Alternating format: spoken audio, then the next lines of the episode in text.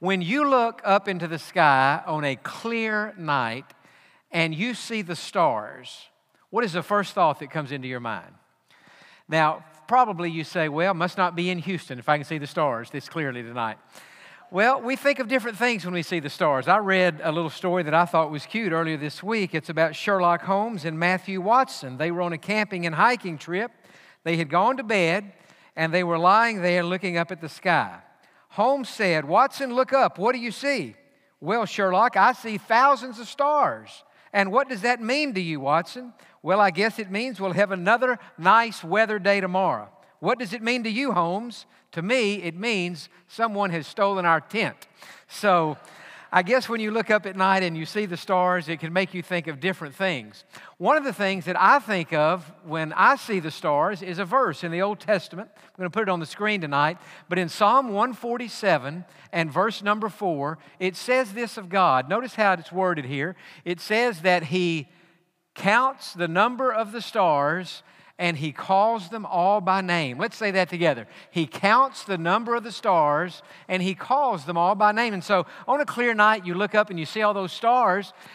God knows the exact number of them millions, billions, maybe trillions of stars, and God even has those stars, every single one of them, numbered. Now, one of the things that I have never thought of when I see stars at night, but I should have thought of this, and from now on, I think I will think of this because I think this is one of the things we should think of when we see the stars at night.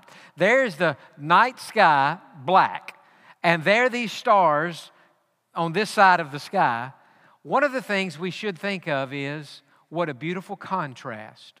What a beautiful contrast those stars are, those silver sparkling stars are to that dark black sky. And God intended it that way. Think about this had God made the stars black, they would still be stars, but we would never be able to see them. And so God gave the stars a different color, a different shine, so that in the darkness of night, we would be able to see the stars contrasting with that dark night sky. It is the contrast. Sometimes you'll hear somebody say, Wow, the stars are out tonight. Well, the fact is, the stars have been out all day. They didn't just come out at night. It's just that you couldn't see the stars until the sun went down. And once it got dark, now you can see the stars. Now, I say that to say, as we're going to see tonight in Scripture, repeatedly, we, as the children of God, are referred to as stars. We're told in Scripture that we are to shine like the stars. Sometimes and oftentimes in the day in which we live now, we hear so much about the darkness of the world, all the sin in the world, and it, and it is bad. But keep in mind this the darker the night, the more brilliant the stars. And so, in the world in which we're living, can it be said of you that you are a wonderful contrast to the dark night sky. Let me give you some other scripture verses. We'll put these on the screen too, but these are some of my favorite verses that talk about stars and how we're supposed to be like the stars. In Daniel chapter 12, in verse 3, those who are wise shall shine like the brightness of the firmament, and those who turn many to righteousness like the stars forever and ever. What's that saying? That is saying if you're a soul winner, if you share your faith in Christ with others, if you lead them to Christ, that you are like a star. And notice what it says those who turn many to righteousness, like the stars, forever and ever. You're going to have a glow about you, a shine about you, not only on earth, in earth, on the, on the earth, but in time, but also in eternity. And then in Matthew chapter 13, we read something very similar. The righteous will shine forth as the sun in the kingdom of their Father. He who has ears to hear, let him hear. And then in the Sermon on the Mount, Matthew chapter 5, verses 14 through 16, Jesus said, You are the light of the world. A city that is set on a hill cannot be hidden, nor do they light a lamp and put it under a basket, but on a lampstand, and it gives light to all who are in the house. Now, watch this. Let your light so shine before men that they may see your good works and glorify your Father in heaven. And so we have all these scripture passages telling us that God wants us, very much like the stars, to shine. The darker the night, the more sinful the world, the more problematic things are in society, instead of us letting that depress us or discourage us or bring us down. No, we should be shining brightly, and the contrast should be all the more obvious. Listen, friend, in the world in which we're living in, unsaved people are not primarily looking for Christians to tell them how bad it is. Unsaved people are looking for somebody to show them that there's a better way. And that better way is in Jesus Christ. And so God has put us here and left us here not just to curse the darkness. Everybody's doing that. That's easy to do. God has put us here to shine the light of Jesus into a dark world. So, that said, let's open our Bibles tonight to Philippians chapter number two. We're working our way through this little epistle on Wednesday night, and tonight we're beginning with verse number 12, and we'll be reading through verse number 18. And what I'd like to do before we break down the outline tonight is to just read the passage, let your eyes see it, let your ears hear it, and then we'll step back and see what we can learn from it. Philippians chapter 2, beginning in verse 12. Therefore, my beloved, as you have always obeyed, not as much in my presence only, but now much more in my absence. Now, watch this next phrase work out your own salvation with fear and trembling. For it is God who works in you, both to will and to do for his good pleasure.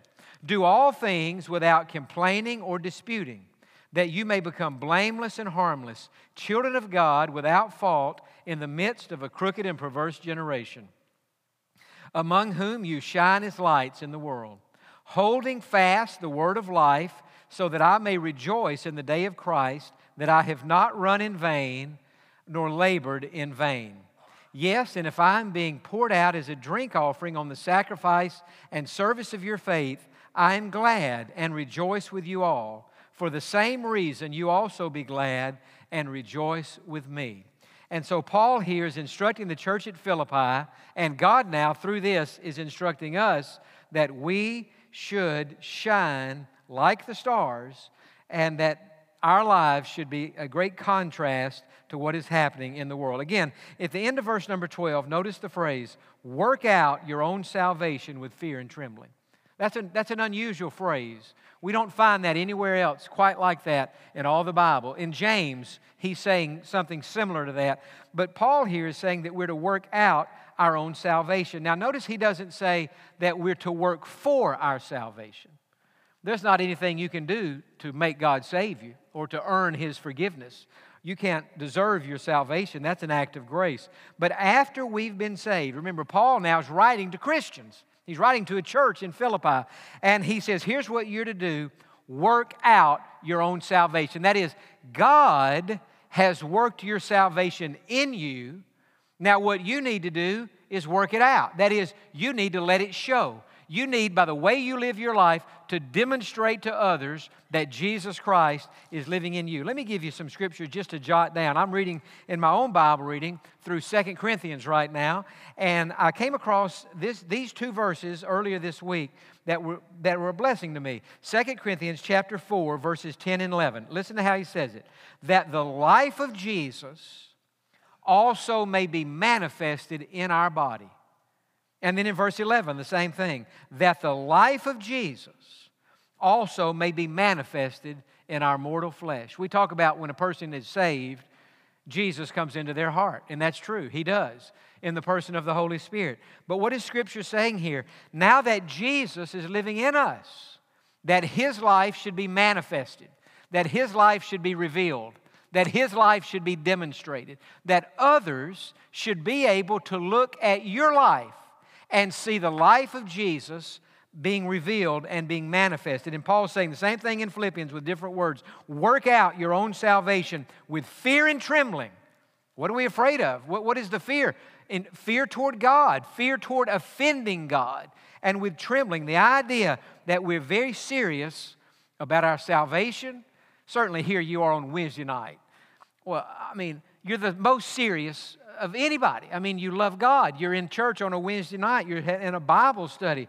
And so you have that reverence and that awe of God. But Paul says, as you work out your salvation, as you let Christ live his life through you, you should do it with reverence and with fear and even with trembling because of how serious this whole matter of God and and salvation and Christianity and the Christian life indeed are. So, the question I want us to think about tonight is simply this How do we work out our salvation? What does that mean practically? How do we go about letting other people see Jesus in us, the brightness of Christ living on the inside of us? It's interesting. The moon reflects the light from the sun. That's all the moon does, it just reflects what it received. But stars generate light within themselves. Now, when Paul says that we're to be like stars, what is he saying? He's saying the light is coming from within. It is Christ in you, the hope of glory. It is Christ in you, the light of the world. And that light should come out, and that light should shine forth, and that light should be seen by others. But as I worked on this Monday night, last night, and a little bit today, the question is how do we work out our salvation? And so I want to mention three ways tonight from the text, and we'll see the verses that demonstrate this. Number one, in your attitude. In your attitude. Notice again what he says in verse 14 do all things without complaining and disputing, without complaining, without murmuring, and without arguing. And so he's talking about our attitude. Letting the life of Christ shine through us begins not by what we do and not by what we don't do. It begins by who we are and who Christ is in us, by what we think, by how we respond, but not just by how we respond in our heart, I mean outwardly, but how we respond in our hearts, in our thoughts. And Paul here is saying, in everything that you do, don't be a complainer, don't be disputing, don't always be looking to pick an argument or a fight with someone. That's not becoming. That doesn't win anybody much to Christ. It turns people off. But do all things without that, that you would have no complaining and no disputing. Now, I don't know how it is with you, but there's sometimes in my life when I can complain without anybody knowing I'm complaining. In other words, I can complain in my thoughts and in my mind, and to look at me, you would never really know that I was complaining. But in my heart, and then other times you would know. But in my heart, I'm complaining and I'm murmuring. And so when Paul here says, do all things without complaining and disputing, he's not just talking about that word complaining, literally means murmuring. And the idea here is that we're not just complaining about, about what's happening in the world, but ultimately, all complaining is against God. Think about this. Do you believe, and I know the answer is going to be yes, but I want to hear you say this. Do you believe that God is sovereign and absolutely in control? Yes or no? So that means that everything that happens, God either caused it or He allowed it. You believe that? Yes or no? So, if something happens that we don't like and we complain against it, if you really think about that biblically and theologically, behind all complaining is really a complaint against God. God, I don't like how you did this. I was thinking about this the other day. I was out watering my grass because we've not had any rain, and I was more concerned about my foundation around my house than I am my grass. I figured the grass would probably come back, but the foundation, if that gets in trouble, we're in trouble. So I was watering the foundation, and the thought ran through my mind let's just play like this drought was so goes on so long that the foundation around my house cracks. Now, whose fault is that? Whose fault is that that the foundation around my house cracked? Well, you say, Jon, it's your fault. You didn't water it. You should have watered it. Well, that's true. But somebody could say, well, really, it's God's fault. Because if God would have sent the rain, then the foundation, you wouldn't have had a foundation problem. Now, that's not the right way to look at that, but I'm saying there's a certain amount of logic to that, and that's what, that's what causes complaining. We have a problem, and we go through something, and we say, well, now, wait a second. God's the one who sends rain, and if it doesn't rain and my foundation cracks, I mean, you could conclude it's God's fault that the foundation cracked. That's a wrong way to look at it. I'm not saying anything's God's fault. I'm saying the logic that there is logic in that. It's just not the right logic because we know if it doesn't rain, it's our job to water the yard, it's our job to water the foundation. But it would be easy with an illustration like that for a person to get angry with God because He didn't send rain, and therefore, because it didn't rain, your foundation cracked. Now, people are probably not going to do, think that way with their foundation, but many times we do think that way with an illness or a death or a tragedy or the loss of a job. This happened. God is sovereign. God is in control. God could have stopped it. God didn't stop it. I wish He would have stopped it. He should have stopped it. And so our complaining really is against God. And that's what Paul is saying here. Do all things without complaining and without disputing. If it's dry, we pray for rain. If it rains, we thank God for rain. But, friend, if it doesn't rain for three weeks, three months, three years, or three decades, we continue to trust God and water our foundation. Amen? And we don't blame God because it's, I mean, you can't, you can't live, and that's what Paul is saying. You better be careful on this complaining because behind all complaining is really a complaint against the sovereignty and the goodness of God. I experienced this last week in my own heart. I was, my dad and I last Tuesday morning drove to Brownwood, Texas to be on the campus of Howard Payne University the next day. I'd been asked to go there and speak at chapel, and he and my dad and I had been asked after chapel to speak to a preaching class about how to prepare sermons.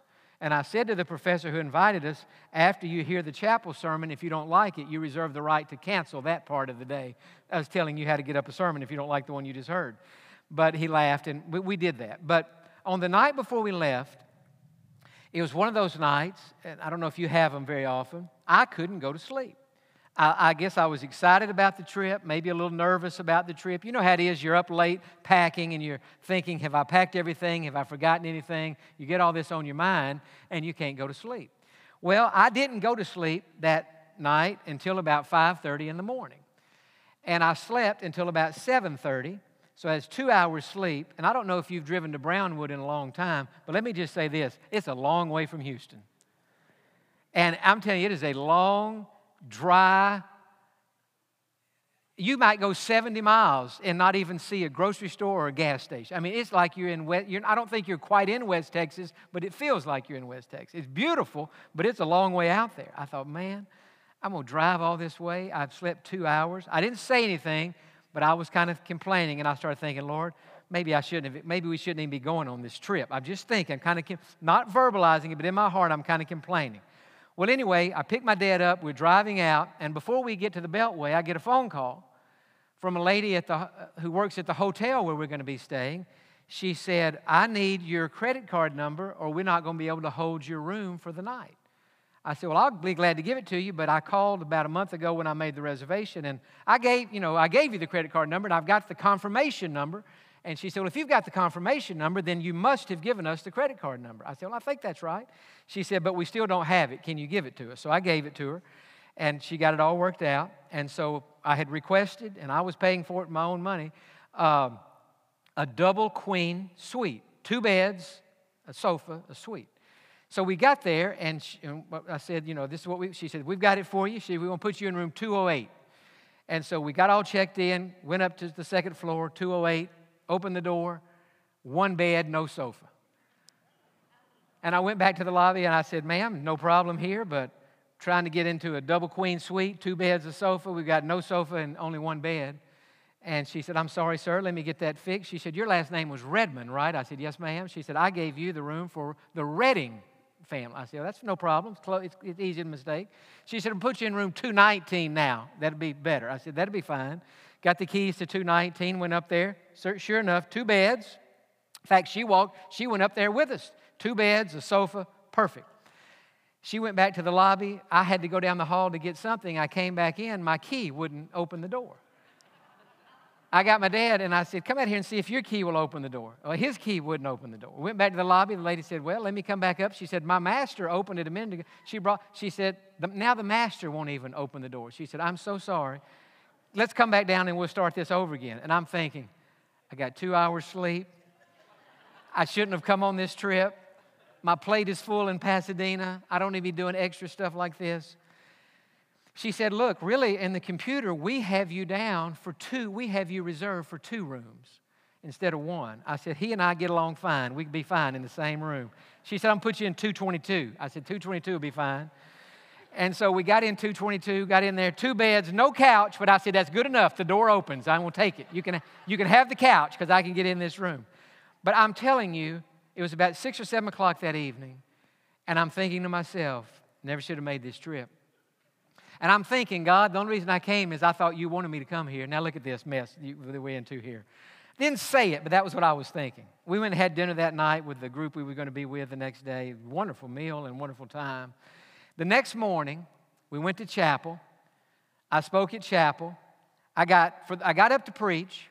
They had a microphone on me like this. For the first five minutes of my sermon, the microphone was popping, popping, popping, popping, popping. And I'm thinking, this is not First Baptist Pasadena. I have no authority here. They gave me a popping microphone. I'm going to preach with a popping microphone. I'm not going to say anything. But it was very annoying to me, and I know to the 800 plus kids, students out there listening to this. About five minutes, and I'm thinking, God, this thing's going from bad to worse. About five minutes into that sermon, the president comes up on the platform. Super guy. I hope we're going to get him to preach here. We have spent much time with him. I wish that we could hire the president of that school to be on our staff. Be the greatest thing we could ever do. But I don't think we can. But anyway, he came up on the platform and he said, Jon, I can't take this popping anymore. It's driving me crazy. I said, Hallelujah. Praise the Lord.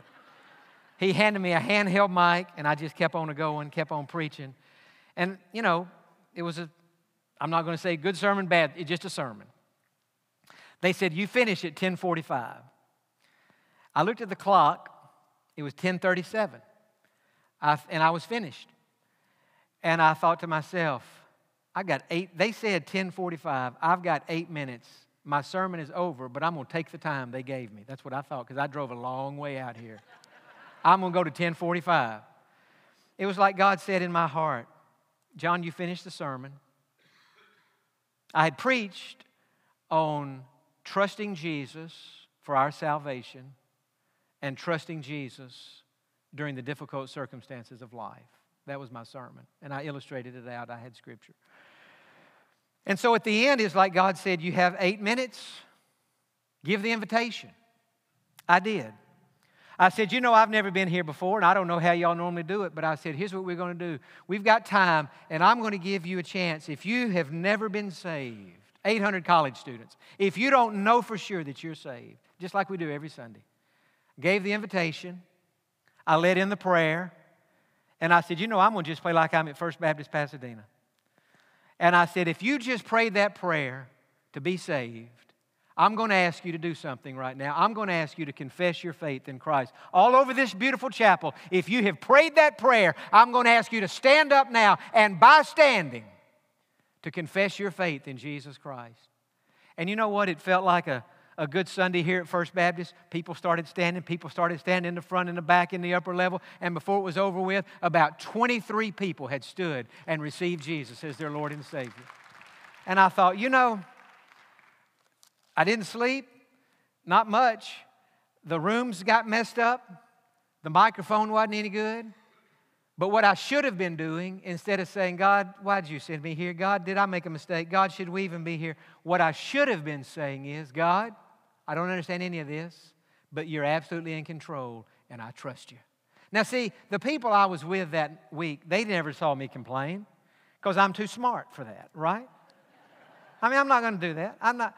But in my heart, I was thinking, and so when Paul here is saying, do all things without complaining and disputing, he's, he's saying it's not just what you say to people, it's in here that our hearts should be filled with faith. And I'm just confessing that I didn't handle that well. Outwardly, I got a 110. Inwardly, I got a C minus or a D because I was like, God, why did we even come? But God showed me. And it reminded me, I'm going to give you this quote.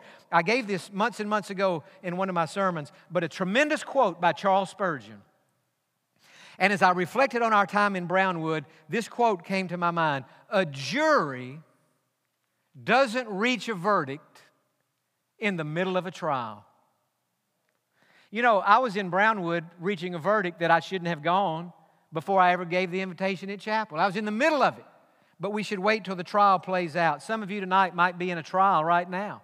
And you're making, you're kind of like me. Well, where's God? I can't believe God would do this, da da da da da. And you've got good logic. Just like God didn't send rain, it's His fault that the no, it's not His fault. You should have watered around the slab. But you've got just enough logic. The devil's given you just enough logic to cause you to complain and to murmur. And Paul says, don't do that. If you're like that, you're going to dull your shine. But if you'll just trust God, you're going to be a contrast to that dark sky brightly shining for the Lord Jesus Christ. So we want to work at our salvation, first of all, in our attitude. Second of all, in our behavior. It's not just what's in our heart, it begins with what's in our heart. But it's not just that. It, what's on the inside comes outside. Now look in verse number 15.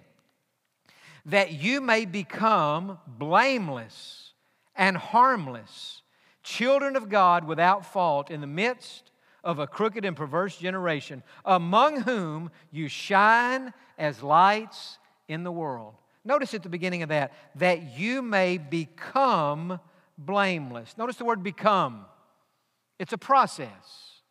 And notice the word blameless. It's not the word sinless. To be blameless is not to be sinless because none of us are, is sinless. We have all sinned. But what does it mean to be blameless? Because we read this word blameless in other New Testament passages. What, what does it mean to be a blameless person? That word blameless is a present tense idea. And what it is saying is that there should not be anything currently in your life that is an impediment to your witness for Jesus Christ. Sometime a person will read this idea about being blameless and becoming blameless, and they'll say, Well, I can't, I can't be blameless because when I was in high school, I got drunk at the prom. Well, you shouldn't have gotten drunk at the prom. But if you did, thank God He forgives us for those things. But you can have gotten drunk at the prom 30 years ago. Now, you weren't blameless that night, but you could have gotten drunk at the prom 30 years ago, been forgiven of that, and been sober for the last 30 years, you're blameless now. That's what Paul is saying, that you may become blameless, not sinless, but blameless, that there's nothing in your life right now that is in any way an impediment to your testimony of Jesus Christ. There's not a, there's not a scandal in your life. There's not a, an ongoing sin in your life. That doesn't mean that you never sin. But there's, that you're not involved in a lifestyle of sin. A, a person who is, for example, living in adultery, that person is not living a blameless life because that adultery would prevent a blameless life. A person who is being dishonest at the workplace, they're not living a blameless life because their lifestyle. It's talking about a lifestyle. Not today did you lose your temper. Not today were you rude to your secretary or rude to your boss. No, we confess that. My dad preached Sunday. Sometimes we get traveling stains. We confess that. We get cleansed of that, and we go on. But that doesn't mean. I mean, losing, you know, being rude to your boss is not the same as some of these other things. And so to be blameless means there's nothing currently in your life, an ongoing pattern in your life. It could be pornography, it could be gambling, it could be alcohol, it could be drugs, it could be sexual immorality, it could be all manner of things. And he said that doesn't fit your life, that you may become blameless. That you would, with God's grace and help, get to a place where there's no ongoing repetitive sin, no lifestyle that is in any way an impediment to your witness for Jesus Christ. Why? Because sin dulls your light, it takes the shine out. If I'm sinning, I don't have the same brightness and cheerfulness and happiness and lightness in my spirit. Not if I'm living in sin, but if I'm living my life before God, if I'm walking in the light as He is in the light, if I'm seeking not to sin, and then sometimes when I do sin, immediately there's confession and repentance then there's a lightness in my spirit. Let me give you a scripture verse to write down Psalm 34 and verse 5. It says, They looked to God and were radiant. That is, if you in your life can look into the face of Jesus Christ by faith, we can't see him, but by faith, and there's nothing between you and Jesus, There's no ongoing sin. There's no pattern. There's no lifestyle of disobedience. Just there's nothing between you and Jesus. The Bible says there's going to be a radiance about you. There's going to be a glow about you. There's going to be a shine about you, and you're going to be shining like a star. And so it's in our behavior, and it's a process. We're becoming that way. We're becoming more like Jesus. We won't be perfect until we get to heaven, but we're becoming more like Him. And then the third way, in your faithfulness. It's not only our attitude, it begins there. It's not only our behavior, it must be there, but it's also in our faithfulness. Look in verse 16 holding fast the word of life, so that I may rejoice in the day of Christ, that I've not run in vain or labored in vain. Paul's talking to people whom he had led to Christ. And he's saying what to them? He's saying, My prayer is that you would hold fast the word of life. Some of the translations say, Hold firmly to the word of life. That your, that your faith would hold on to God firmly. A, a parallel scripture, 2 Timothy chapter 4, verse 7. Paul said, I have fought the good fight. I have finished the race. I have kept the faith. Why does Paul say, I have kept the faith? Why does he use that word, kept the faith? Because Paul knew that the devil would try to do everything he can to get him to give up his faith. Not that you can lose salvation, but for all practical purposes, when things go wrong, you can just, you can just throw up your hands and turn in your faith. And, and so Paul said, I have kept the faith. And here he's saying to these Philippian believers that you should hold fast the word of life, hold firmly to the word of life. In my notes, I wrote this sentence tonight I've been blessed the most in my life by those who have kept the faith and by those who hold on to God the tightest. Think about that. I bet you would say the same thing that you've been blessed the most in your life. By who? By great orators? By brilliant theologians? No, please. No, but by those who have kept the faith, no matter what they go through, and those who hold on to God the tightest. When we were in Brownwood last week, as I mentioned, we got to meet their president, Dr. Corey Hines, his wife. We got to be re, re, reunited with our longtime friends, Richard and Wanda Jackson, who live out there now, Chris and Cindy Liebram, Mickey and Linda Edens, Weldon DeWitt. Most of these names don't mean anything to you, but these are people we've known in different settings for decades, and they mean a great deal to our family. One of the most meaningful encounters we had last week was that I was reunited with a man who was my major professor when I was working on one of my degrees at New Orleans Baptist Theological Seminary from 1998, graduated there in December of 2001, a man named Dr. Alan Jackson. For many years, Dr. Jackson was the foremost student ministry specialist in the nation. When I was in New Orleans Seminary, I was a student minister here at this church, and I wanted to study under him. And he was my major professor. I was with him very much for three years. But I haven't seen Dr. Jackson in 22 years, not since my graduation. I've thought of him many times.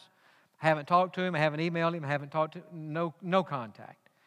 Several years ago, he left New Orleans Seminary and he went to a wonderful church in Atlanta, Georgia, Dunwoody Baptist Church, if you're familiar with North Atlanta, and has pastored and is now pastoring that church and doing a tremendous job. When the professor called a couple of weeks ago and said, Jon, after you speak at chapel, is there any way that you and your dad could come to that class and talk to a group of, of preachers about sermon preparation? And that was what I was referencing earlier, and, and we agreed to do that. And uh, so after chapel was over with the other day, we, we went to that class. Interestingly, before chapel started, I'm in, the ch- I'm in the chapel with my dad getting that good for nothing microphone hooked on my ears. And Dr. Jackson, I told Dad, I said, I don't even know if Dr. Jackson will remember me. He's had hundreds of thousands of students. It's been 22 years. Well, sure enough, he did remember me, and he came up and he hugged my neck. And I said, Dr. Jackson, I cannot believe you're here. He lives in Atlanta, but three times a year he flies to Dallas, rents a car, and drives to Brownwood. And for the entire week, three times a semester, not a year, but three times a semester, he is teaching students at Howard Payne University. That's how much he loves education.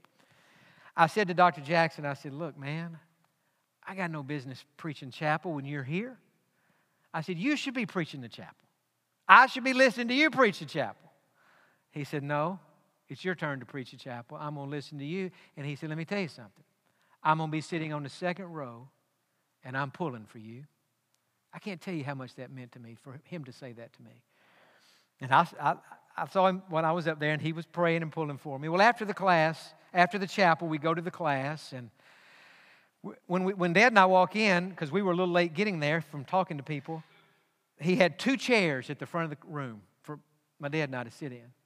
And we went in and sat down, and Dr. Jackson said, Dr. Redmond and Jon, we're just so glad that y'all have come. And, and he said, What I want to do, this is a preaching class, and what I wanted to do was to take Jon's sermon from chapel and do a critical evaluation of it. I thought, man, you've been doing this.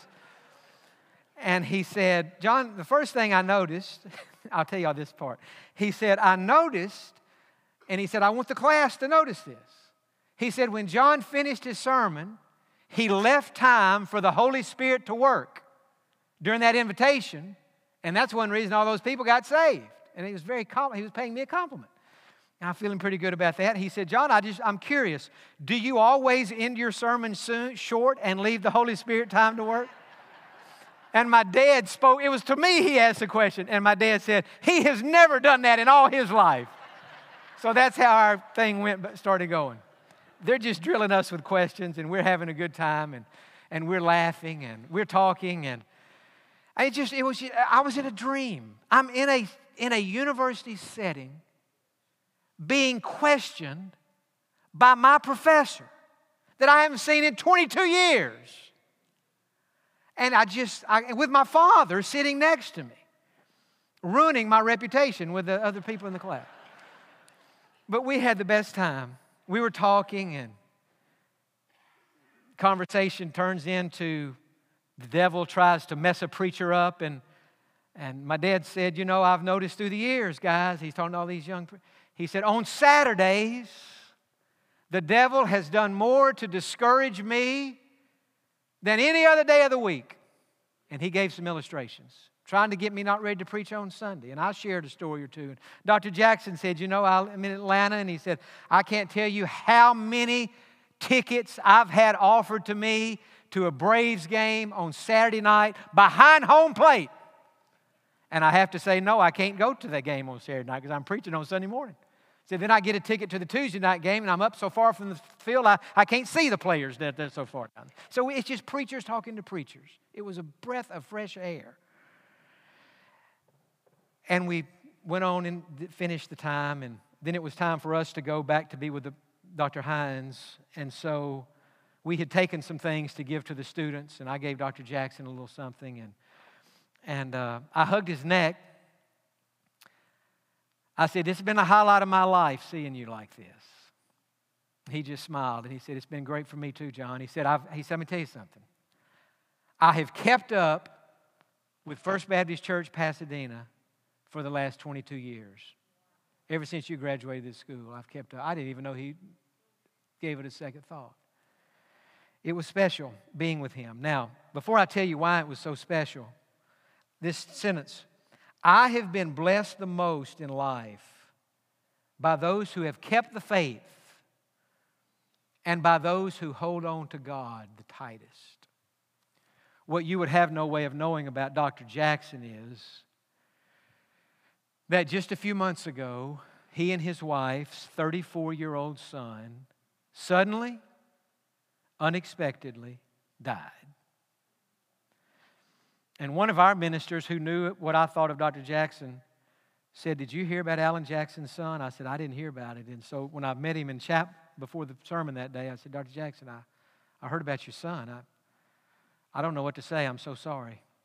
And we had a moment to just talk about that for a minute.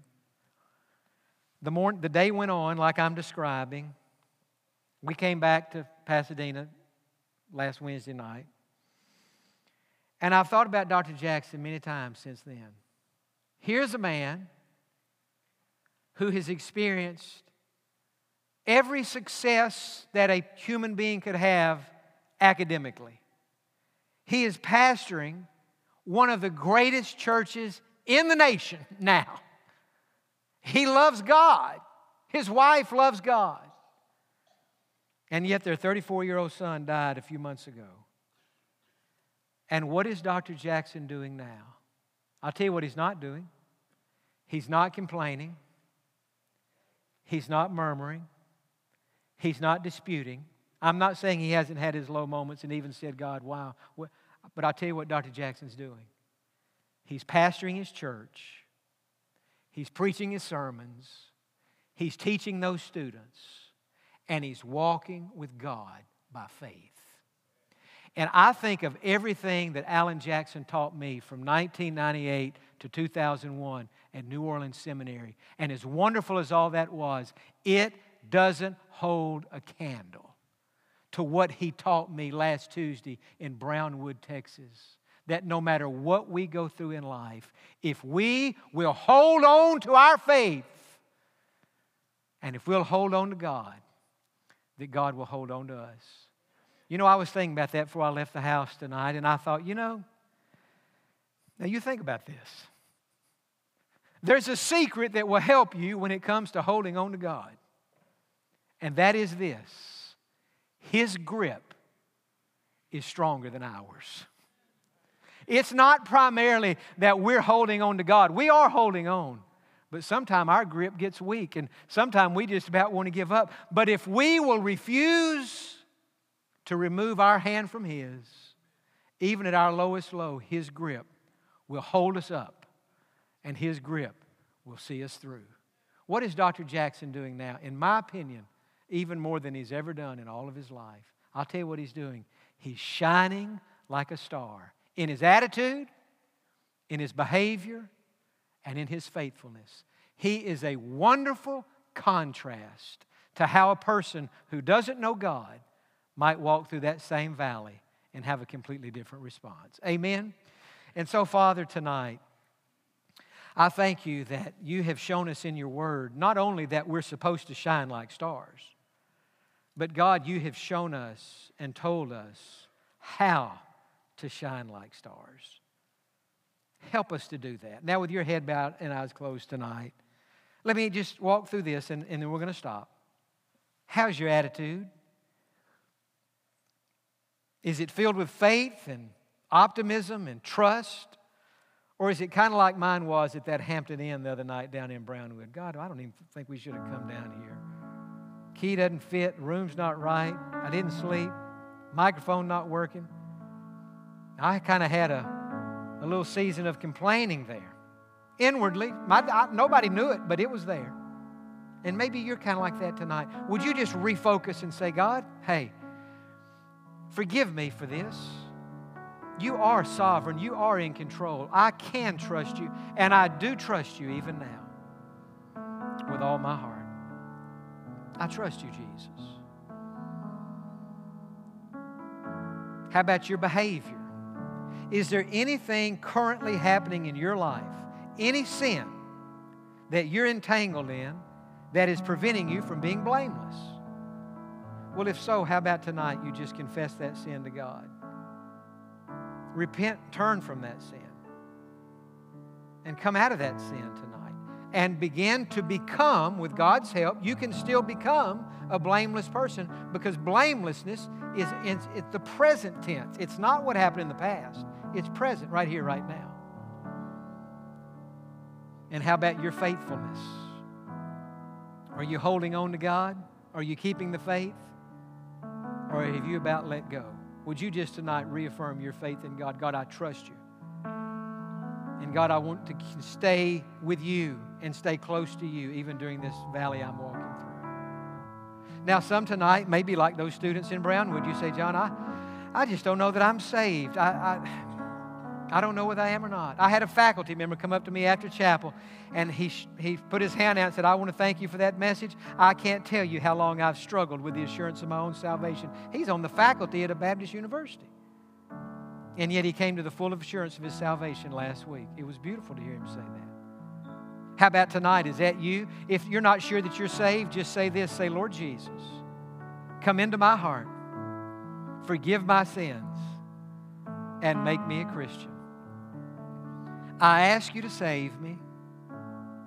I trust you to do it. Welcome to my heart, Lord. Begin now to make me the person that you want me to be.